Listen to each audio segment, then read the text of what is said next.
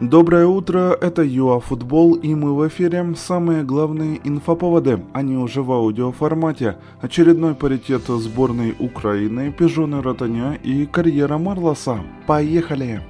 Вообще-то подопечным Петракова нужно было обыгрывать Боснию, чтобы увеличить шансы на Мундиаль, однако задачу они не решили 1-1. Да, равную игру мы увидели на арене Львов. Оппонент хорошо играл во втором тайме, когда Ермоленко и компания уже потеряли энергию. Еще и в параллельном матче финны одолели казахов 2-0, с ума сойти. Также отметим, что Англия безобразно оформила ничью с Венгрией 1-1, Польша победила Албанию 1-0. И немаловажно, что поединок прерывали из-за беспорядков на трибунах. Еще интересно, что Португалия разбила Люксембург 5-0, а у Роналду хэт-трик.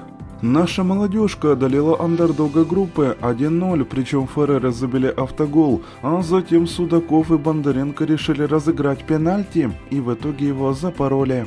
Данное решение затем раскритиковал даже Ротань. Добавим, что юношеская сборная Украины вышла в элит-раунд отбора Евро. У них 2-2 с поляками.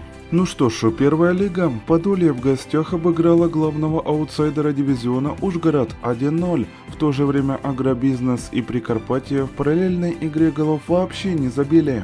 Подолье и Прикарпатье идут рядышком в середине, Ужгород и, что неожиданно, агробизнес расположились на дне. А вот в Бразилии пишут, что Марлос думает после ухода из Шахтера в конце года вообще завязать с футболом. Боссы Сан-Паулу, двери которого открыты для игрока, якобы разузнали, что Вингер планирует заняться семьей и другими, не связанными с футболом делами. Вам желаем хорошего дня, только побед и до новых эфиров ЮА Футбол!